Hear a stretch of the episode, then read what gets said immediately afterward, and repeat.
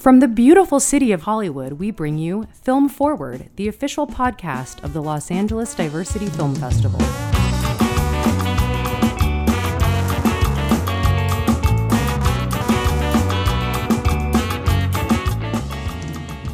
Hey, hey, welcome to Film Forward, everybody, the official podcast of the Los Angeles Diversity Film Festival.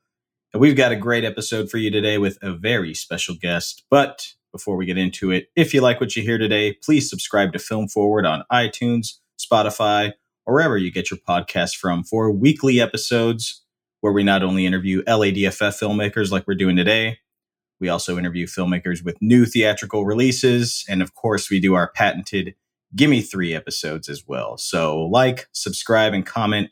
We've got plenty for you coming up and plenty in our archives as well. As I mentioned, though, we are joined by a very special guest today. In 2018, she won the Best Director Award at LADFF for her short film, Professional Cuddler. And now she's back with another incredible short film called Duet, which you can see at LADFF from August 5th through August 9th. Mika Orr is joining us today. Mika, thank you for being here. Thank you for having me. So tell the audience, Mika, about your new film, Duet, which I deeply, deeply adore.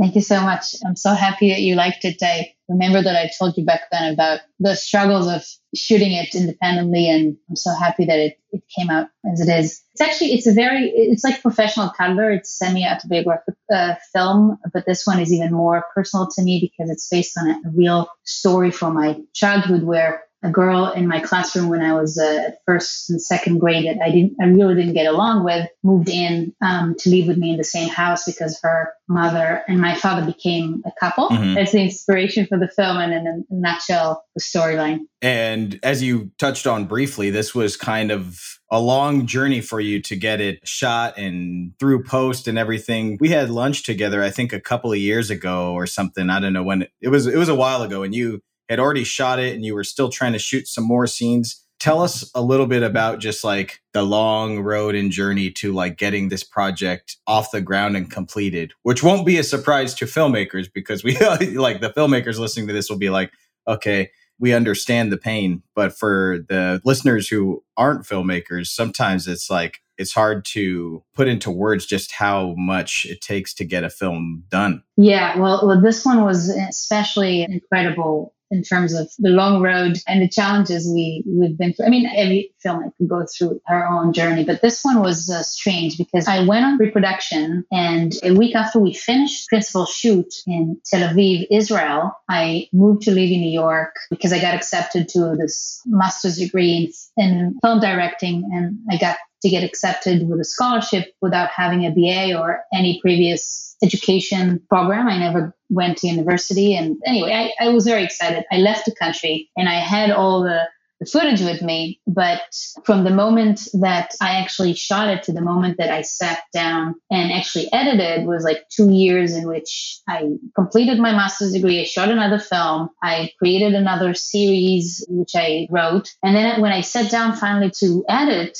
I was just another person. Back then was madly in love with a woman, which was the first time for me. And I decided that because this film is so personal and biographical to sort of create a different ending for the children that is playing in the film and, you know, elaborate their, their journey together. While I was editing it, and I wanted to extend this one day story in their life to be something more meaningful for the characters, I've decided to do this suicidal journey in instead of creating a narration for the main characters to then have them remember their childhood in retrospect, I've decided to write a song that they will sing live because now that they're adults, they're they're now like rock stars, and instead of reading a narration to the story, they're literally going to sing it as part of a song that we created, 14 minutes original song that we created for the film that escorts the story. You know, we actually produced this whole score. We casted two adult actresses that also have a band in real life, and we produced a real show with 150 people in the crowd paying for tickets so we can actually shoot the rest of the film,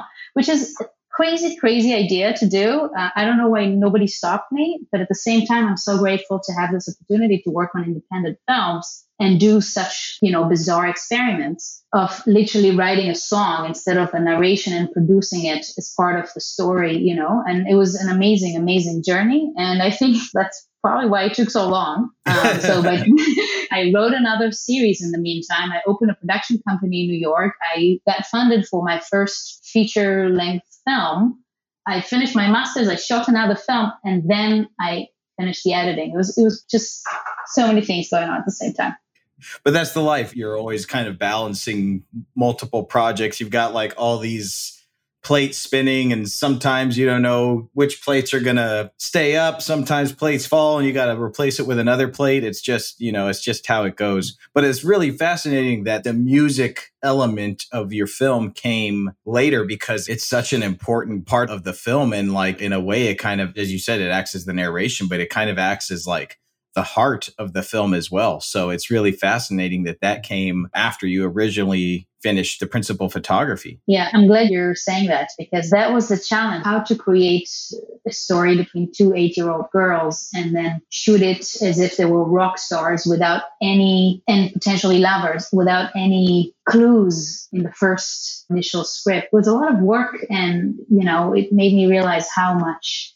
just to what degree filmmaking is actually the the editing and, and how much everything is really created in the editing room. It was pretty insane. And so sometimes, you know, when we have to put a pause on our productions or our, or our films, it hurts in the moment or you're like, I just want to finish this thing. But sometimes taking that break and having like a moment away from it to come to it back with fresh eyes and like a fresh perspective can really be crucial to like finishing it in a way that's beneficial. And it sounds like that's what happened here with Duet. Yeah, you know, I agree with you.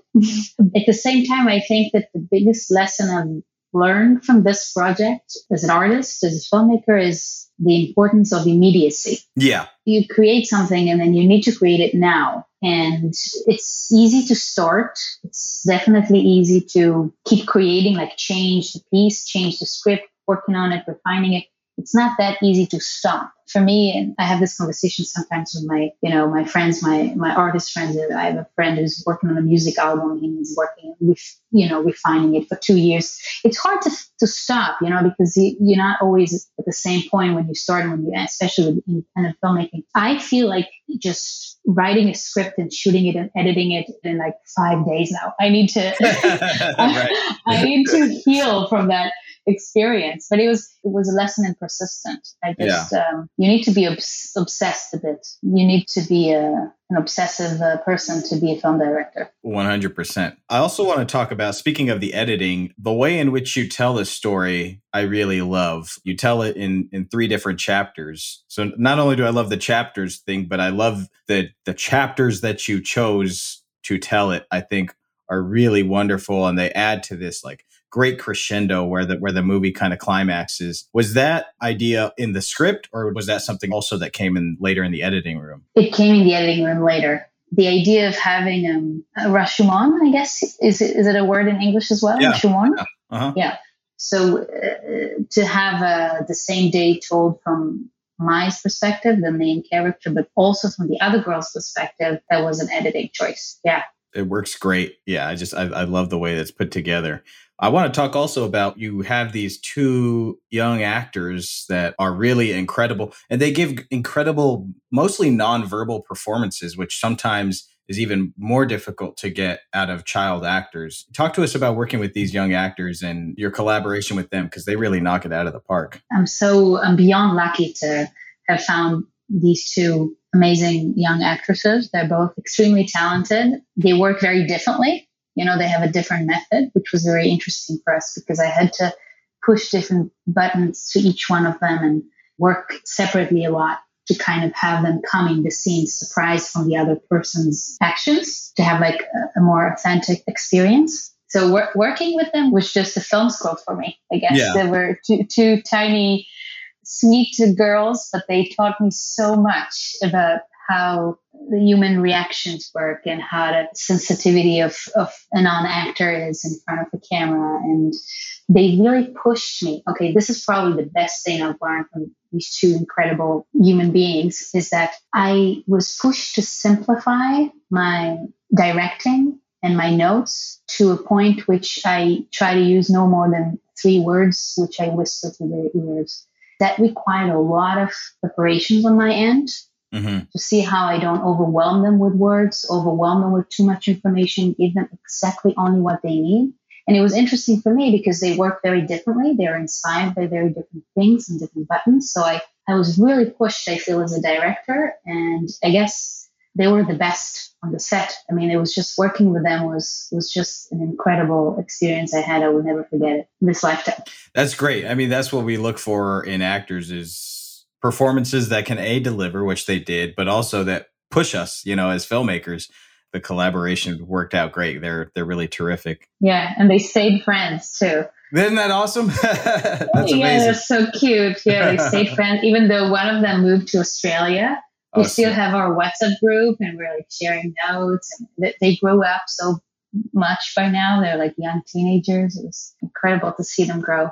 That's crazy. This being, as you mentioned, kind of semi autobiographical and a personal story. Now that the film is done, what do you take away from the whole experience now that it's said and done and you've kind of like closed this chapter?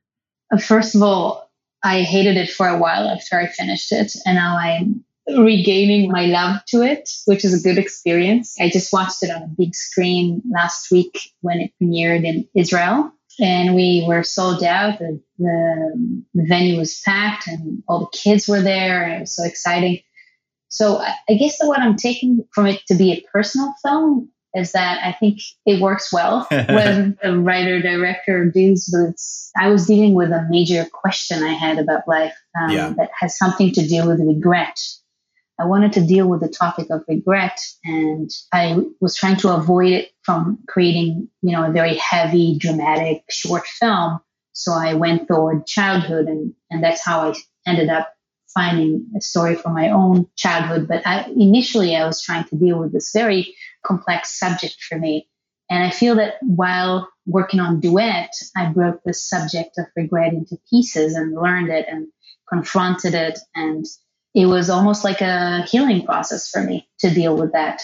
It's good to try and surround yourself with the topic that you have a lot of questions about at the moment. Be very truthful with the search for the truth within that topic that you have a lot of questions about. And I think, you know, one of the great things about your film, as you said, it's it's a personal story it's very specific in terms of like what happens. It's very familiar, yet it feels very fresh. But I always say, like, the more personal a story is, the more universal it seems to be, also because there were a lot of elements in this story that brought me back to my childhood, also, of just being that innocence and not knowing what to do with feelings and sometimes doing the wrong things with these feelings and then not knowing how to deal with that regret as you talked about. So I think you accomplished a lot in the short run time of this film. So I'm super happy for you, Mika. It's, I know it's been a long journey, but it's really incredible job. Thank you so much. I'm so happy to.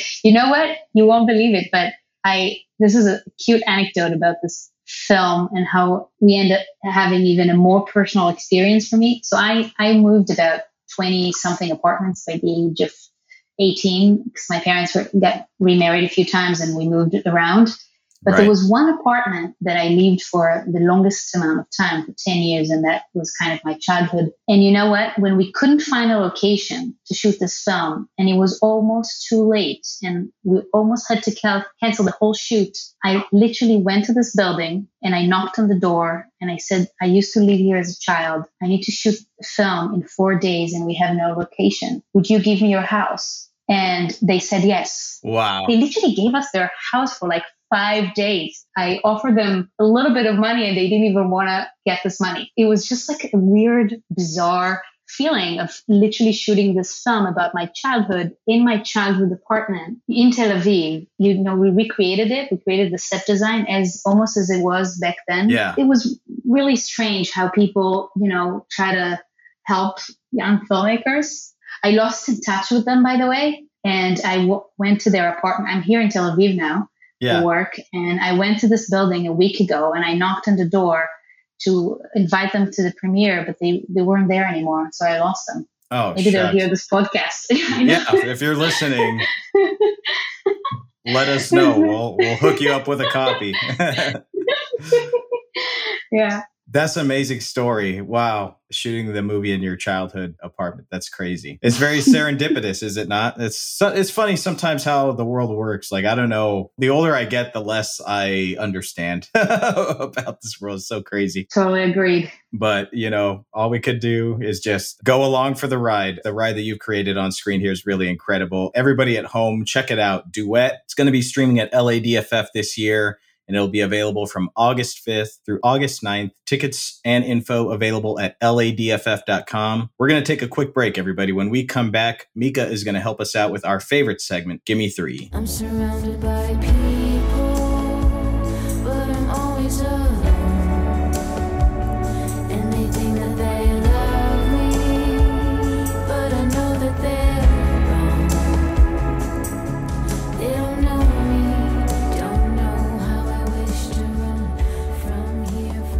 Los Angeles Diversity Film Festival is back. And for the first time ever, the festival will include both in person and online screenings. Three in person screenings will be held over three Thursdays, starting July 29th with the musical rom com Best Summer Ever, held at the Laemmle Town Center in Encino. August 5th, we're back in Encino for the theatrical premiere of the gripping documentary In the Dark of the Valley. And on August 12th, you'll be able to see the award winning short films selected by our esteemed jury at the Laemmle NoHo 7 in North Hollywood.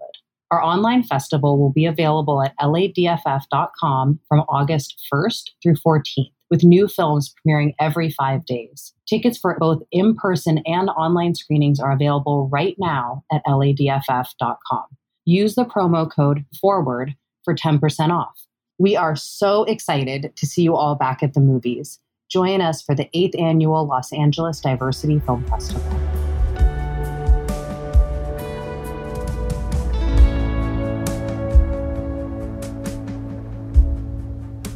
All right, welcome back to Film Forward, everybody. We are joined by the brilliant writer and director Mika Orr. Before the break, we were chatting about her film Duet, and now she's going to chat me up. She's going to give me three films, movies that inspired her, inspired her work. Mika, my friend, let's get your first one. All right. Um, I would go with um, Modern Times by Charlie Chaplin. Modern Times by Charlie Chaplin. An excellent choice. Why do you love this movie, Mika? There's a lot to love, obviously, but why do you love this movie? Yeah, it still makes me laugh. I love Charlie Chaplin. Growing up, I wanted to be Charlie Chaplin. So he's like my, my hero, my master, my. I was in love with him. I wanted to marry him at some point too. I was like obsessed with like my girlfriends wanted to marry Leo DiCaprio, and I was like Charlie Chaplin. You know, I was, I was right. I had a huge crush on him. And in this film, besides the fact it's really funny, I think it's it's brilliant and it reflects the time that he's living in. It's inspiring and it talks about changes in a way that I could relate to when I first watch it. When I'm under the weather and I staying home and I'm watching films, I I always end up watching Modern Times again. Yeah, you said this movie really hits on the of the times that he was alive. It, I rewatched it yesterday, and I was like, man, this movie still holds up and still kind of works within today's time as well. Absolutely. It's really a timeless piece. You know, it's obviously like every Chaplin movie. It's got like all these great comedic sequences that are super memorable. He's hilarious. He does all his like you know physical comedy stuff but this like theme of like you know the the tramp character not fitting into like the capitalist machine and also like not fitting into the socialist machine and having kind of no home being stuck in between worlds i like was both laughing and like also getting a little emotional watching this yesterday because i was like relating really really hard to to the to the tramp character i was like oh my god i don't know what's happening. I'm just in an emotional place right now. But the modern times is making me cry.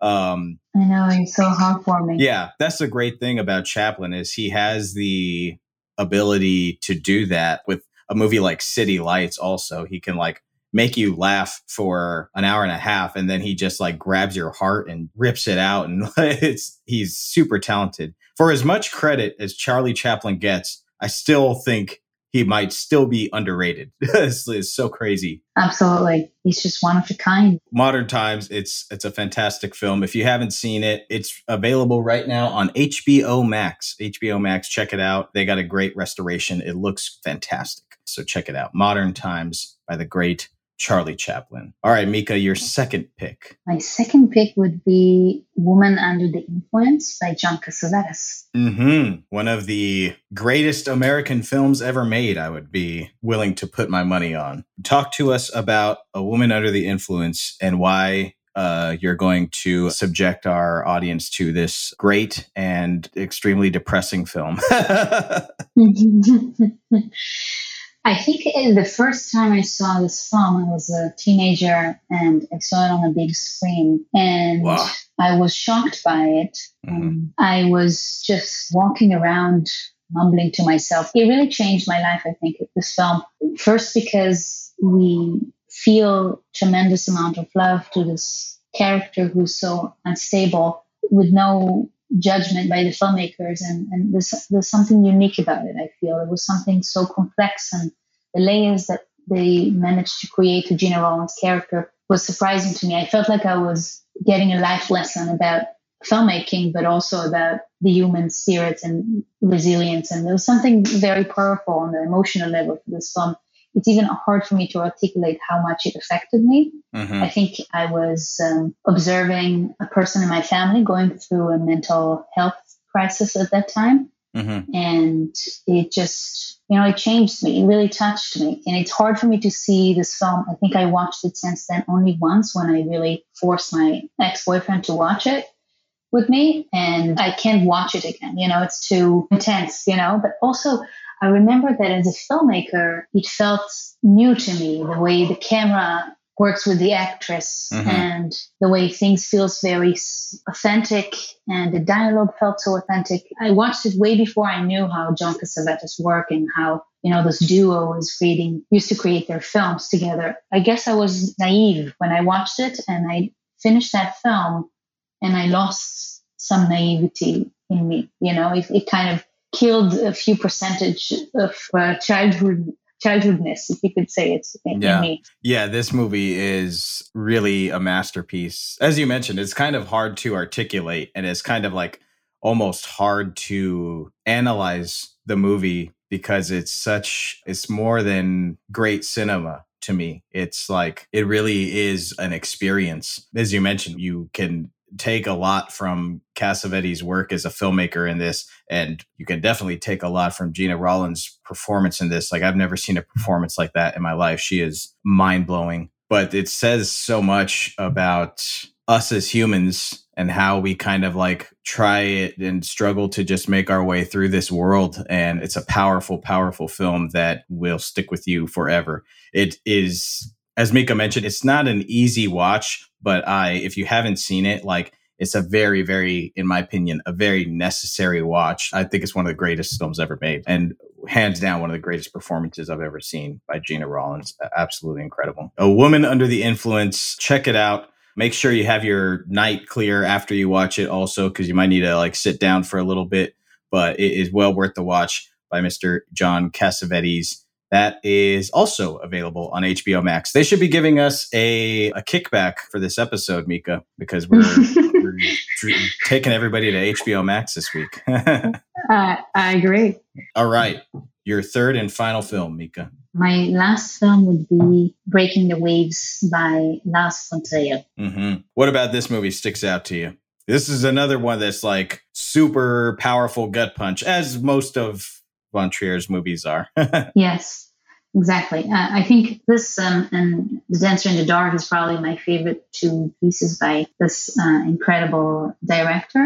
I was um, following his work when he was doing Dogma films, Mhm. and I was following his group with awe as a young teenager. I, I started making films at the age of 15, and that's when his films were distributed in Israel and, and used to um, run to the theater every time they brought something new. And I remember Breaking the Waves. I chose it because it's one of those few and rare films that really changed me, I would say. Those three films I, I've chosen for today really changed my life, I dare to say. Mm-hmm. Not just like emotionally and spiritually, but also on practical levels. This film, Breaking the Waves, it affected the way I lost my virginity. Yeah. Seriously. Um, and it's, it's, it's, it That's- sounds bizarre, but That's the mark of good cinema right there. I was, I was just so affected by it. I even have my diary entry from that day. Still, I kept it. I wish I had it for today. The next podcast that you want someone to talk about breaking the br- bring me on, and I'll bring that uh, piece of diary that I need to find in advance and and read from that piece because it was. this I, w- is- I will hold you to that. I will hold you to that. it was it was just um, it was just another film that portrays a fragile female character you know i felt like i could identify with it was this this incredible devotion story about love and hate and this strange um, connection between a man and, and a woman that i was so curious about when you know i was a young teenager you know i watched this film and I, it made me realize how little i know about myself and about life and about the other sex. And I think I went on a journey to find my true love after watching this film. I was Mm. 16. It was something I did secretly. I never told anyone about it until now. And On uh, film I- forward, you heard it here first, guys. was it was just you know one of those films that broke my heart and at the same time inspired me about love really. And I still keep a beautiful portrait shot by a dear friend, Bushwick-based artist called Raphael Fuchs, who shot Emily Watson, the lead actress from this film, and a beautiful portrait from the beginning of uh, 2000. And I, I actually have a copy of it in my bedroom still. So I feel like I'm thinking about not Emily Watson, but the character that she played, Bess McNeill. Yeah, that's really amazing. That's I think the beautiful thing about cinema is that it can have this kind of impact in the way that great art should do or strives to do and you know like with literature or with cinema or poetry or what have you if it can change the way that we view the world and open up our eyes to a new way of thinking a new way that we perceive ourselves hell that's as good as a great acid trip mika you know yeah, absolutely. and you know, later, years later, when I fell in love with a Norwegian woman, it's this guy that she falls in love with is a Norwegian man. I walked around in Norway and I was thinking, oh,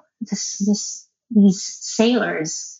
You know, it reminded me of this film. You know, I felt like I'm so close to this culture just because I grew up, you know, with this film. Isn't that Mhm. bizarre? Yeah. Like how the world seems small all of a sudden. You go around, like I went to this port in this small little port town in, in Norway, Haugesund, I think it was. And it's just, uh, you know, those men coming from the sea. And I was imagining this character throwing her body at them. And, and you know, it was just, uh, imagine, it was like almost 20 years after I watched it. It still created imagination in my head. I mean, I wish my films would be some girl's imagination 20 years after she would watch them, you know? Yeah. I'm so jealous with Fast and Furious now. I, I, I don't. I don't even think about my own scenes in my own films uh, twenty years later. So anyway, yeah, it's a great film.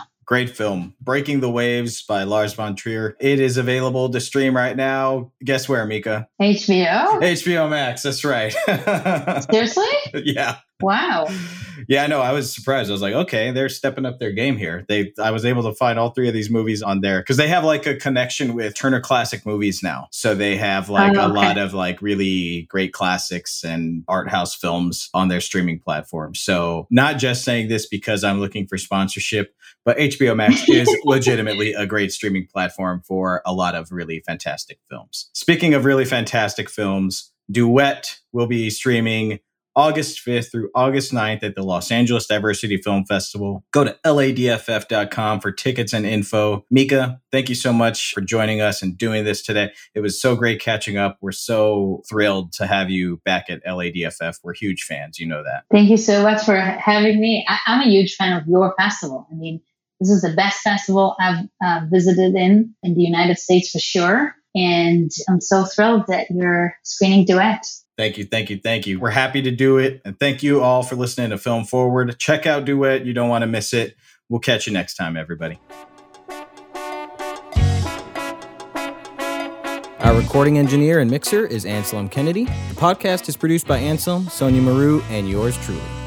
Thanks for joining us on Film Forward, and you'll hear us next time.